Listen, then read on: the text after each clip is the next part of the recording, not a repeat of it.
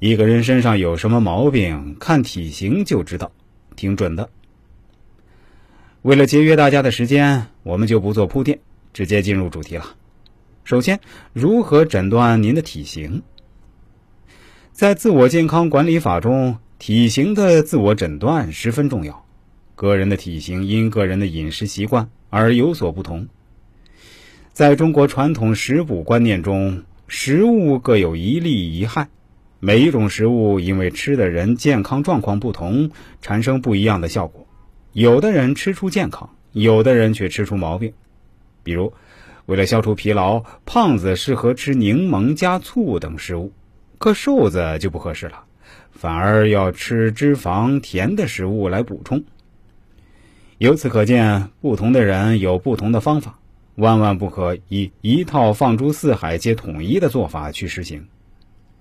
一旦判断出自己的体型，能了解自己目前健康的情况，预知未来可能会罹患的疾病，事先改良饮食的习惯，相信体型是可以改善的。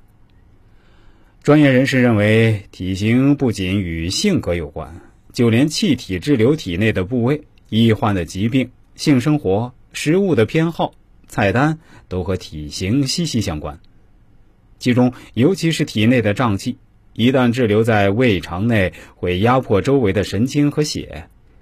如果体内没有胀气，或者以饮食、按摩、体操、生活习惯等方式排除胀气，则必能预防疾病，保持健康。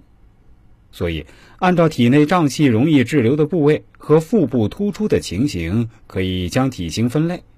现分别叙述如下，提供参考：一、驼背型，请将您的身体贴靠墙壁，脚跟和臀部、背部都要紧紧贴着墙壁。如果肩膀无法靠墙，就是驼背体型。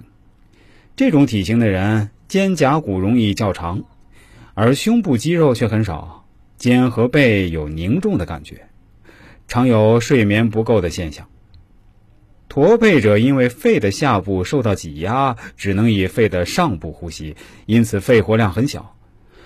如果稍受刺激，就会打乱呼吸的平衡，对外界刺激的抵抗力很弱，不仅容易感冒，眼睛也很容易疲劳。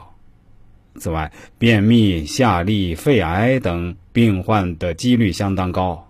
如果是女性的话，生理期容易罹患感冒，